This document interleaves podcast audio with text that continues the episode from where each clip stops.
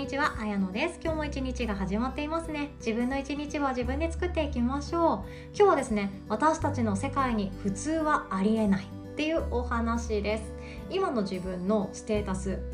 そう自分自身は何者なのか。っていうこと。これをちょっと考えていただけると私イコール〇〇っていうのはですね実は普通じゃないことが多いんですよね。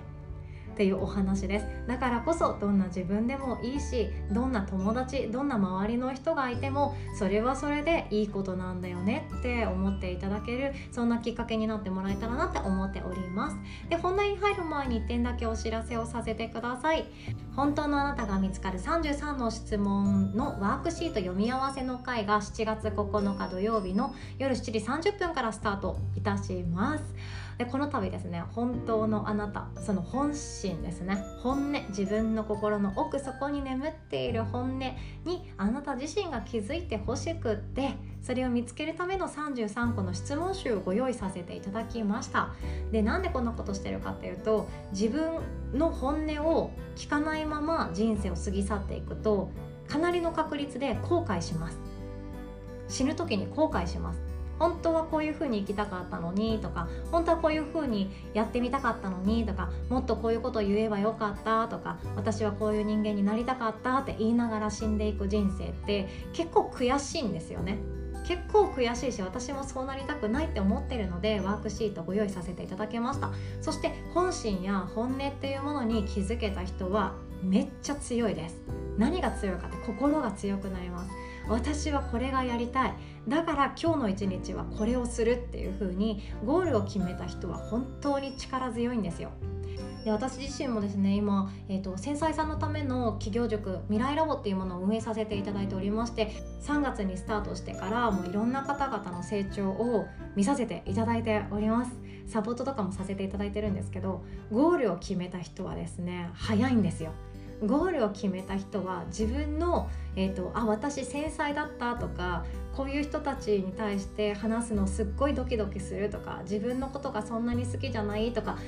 言ってた自分をですね忘れるくらい力強くなります。私はやっぱりこの人を幸せにしたいとか私はやっぱりこういうことをやってみたいとかそういう感情本心本音に気づいた人って凄まじく成長されていっている最中なんですよね。なのそれを見てさらに思いますね。自分の本音で生きてる人はめっちゃ強いしめっちゃかっこいいです。私もまだまだ本音をちょっとごまかしてるよねっていう瞬間んここだけの話あるんですよね。ダメな自分をまだまだ外に出せていないんですけどもそこをまた乗り越えていく。自分の本音に気づいて自分で何かそれを形にしていくとまた強くなれるすごく後悔のない人生になっていけるんじゃないかなって私も思っております。なのでですねこの7月9日の夜っていうのは自分の人生迷子すぎるなとか自分自身今見失ってるなとか自分と対話する時間全然取れてないよなとか今を一生続けたくない方にぜひ来ていただけたらいいなって考えています。ご参加料金は無料でございますのでお気軽にご参加ください。詳細はヨガの日のホームページに載っておりますので Google や Safari でヨガの日と検索してチェックしてくださいね。お待ちしております。で今回はですね私たちの世界に普通はないよっていうお話です。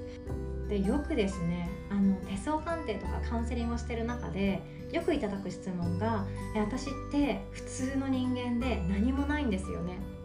何も誰かに必要とされるようなことが何もなくって不安なんですよね。とか私ってほんと平凡でっていう話とかを聞くんですけど待ってくださいよ。普通なわけがないんですよね。そしてコンプレックスに悩んでいる人にとっては特別すぎることも実はないんですよね。っていうお話です。で今日の結論。日本人がもし100人の村だったらに学べっていうことなんですよ。でこれ日本人がもし100人の村だったらっていうのって私のちっちゃい頃はですね世界がもし100人の村だったらっていうので小学校の道徳の時間でなんか習ったっていうかお話を読んだことがあるなっていうのはちょっとうっすらと残っているんですよね。世界がもし100人の村だったらアジアの人間はこのくらいの人間がいてで欧米の人たちはこのくらいでアフリカはこのくらいでっていう人口の割合から始まって靴を履いて生活してる人はえっと、100人の中の何人でって言った具合に100人の村として考えると靴を履いている人たちって実は、えっと、少数派とかちょっと半分よりかも少ないぐらいで実は裸足の人たちがまだまだ多いんだって衝撃に思ったりそんな回になっていくんですよね。あとは学校に行けてる子どもたちって実は100人の村だったらこのくらいでとかあの家のお手伝いをしていたり戦争のお手伝いをさせられている子どもたちが世界にはたくさんいるんだよねっていう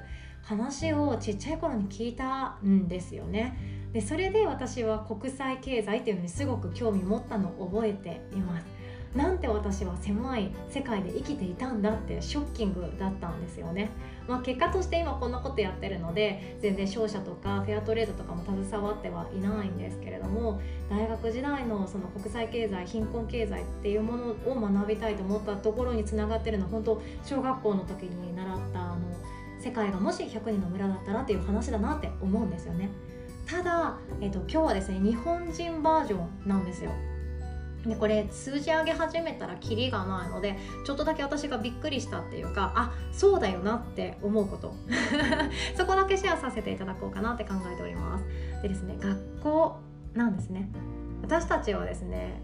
例えば大学に行けてないからこうだとか大学でこういうことしか学べなかったから私の仕事ってこれしか選べないとか私は中卒だからこうだとかで学歴のコンプレックス持ってる人も意外と多いんですよね。でコンプレックスの話で言うと日本人って特にコンプレックス持ちまくってる人めちゃくちゃ多いです。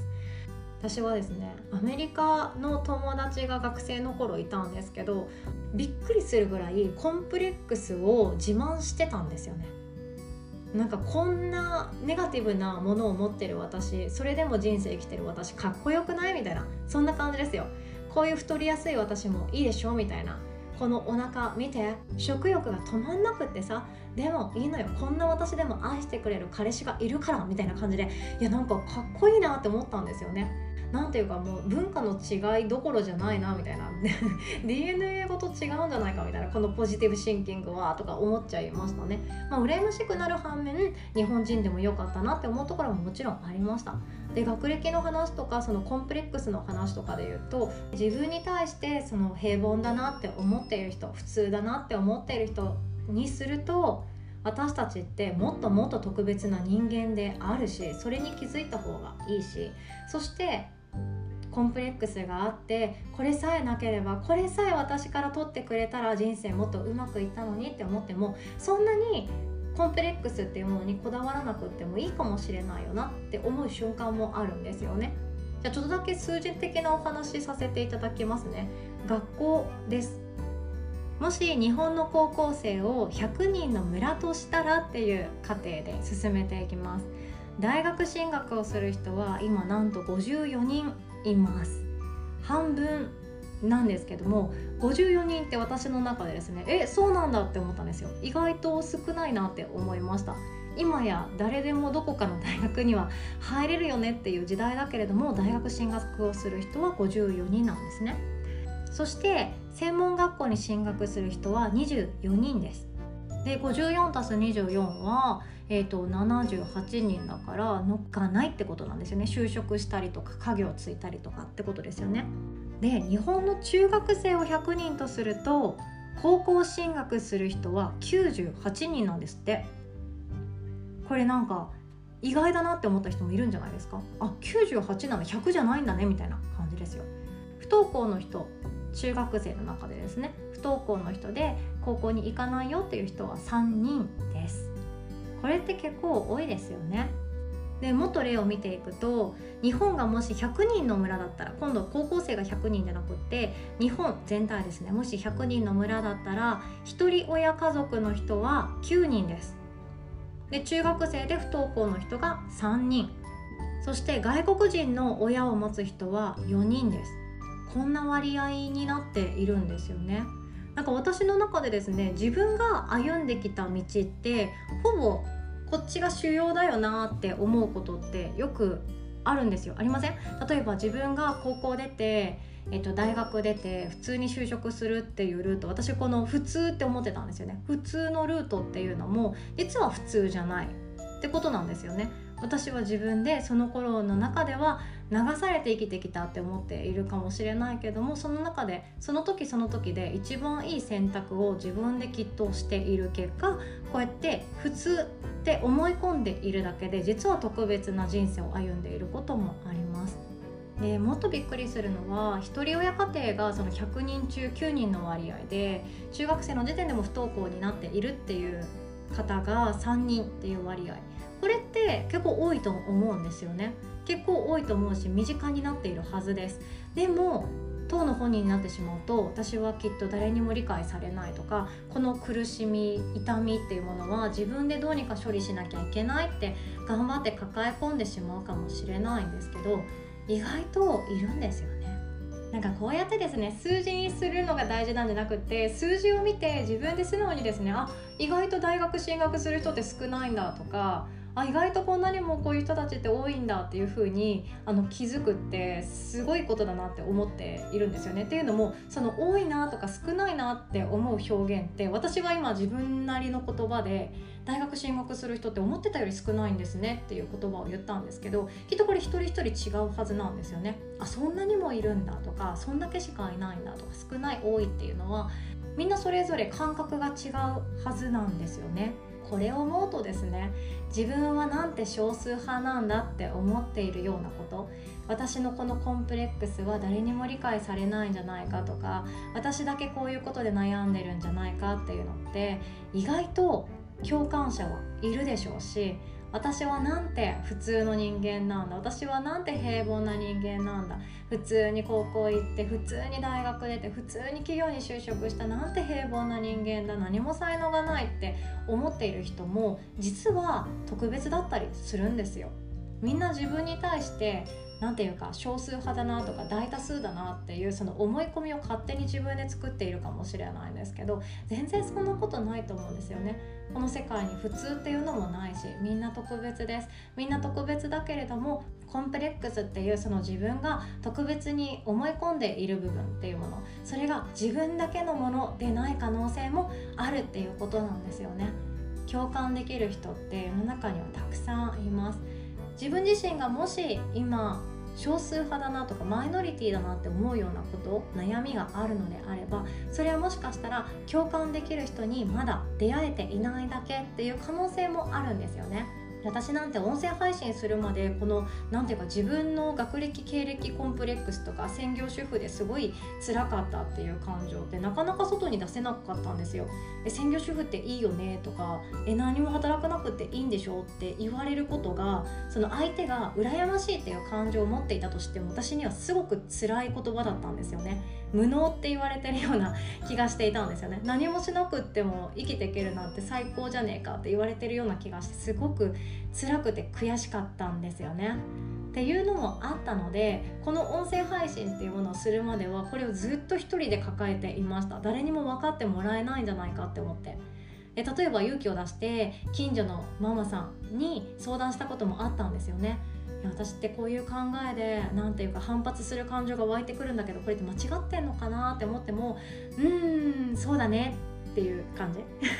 なんていうかあの深いところまで話し合えない感じ？その人はきっと専業主婦である自分が楽しいから私みたいな悩みを悩んだことがないんだろうなって思ったりもしたんですけどもうその時って私の被害妄想が過ぎていてもうこの世界に私のこの悩みを分かってくれる人なんて一人もいないんじゃないかなって思っていたんですよね。もう今思ったら本当恥ずかしいんですけれどもこれは私がまだ出会っていなかっただけ。だからその時の私っていうのはすごく孤独でした。自分のこの持っているちょっとしたモヤモヤとか言葉にすることもなんだか難しいような悶々とした悩みとかその言葉とするなら専業主婦コンプレックス的なワードですよねそういうものが私の中にはあってでもそれを人に理解してもらいたいけどそれを理解してもらえる人いないんじゃないかって思った時私はすごく孤独に思ったんですけどでもここでですね日本人がもし100人の村だったらきっとこの感情を理解してくれる人はゼロではないはずって思ったんですよね。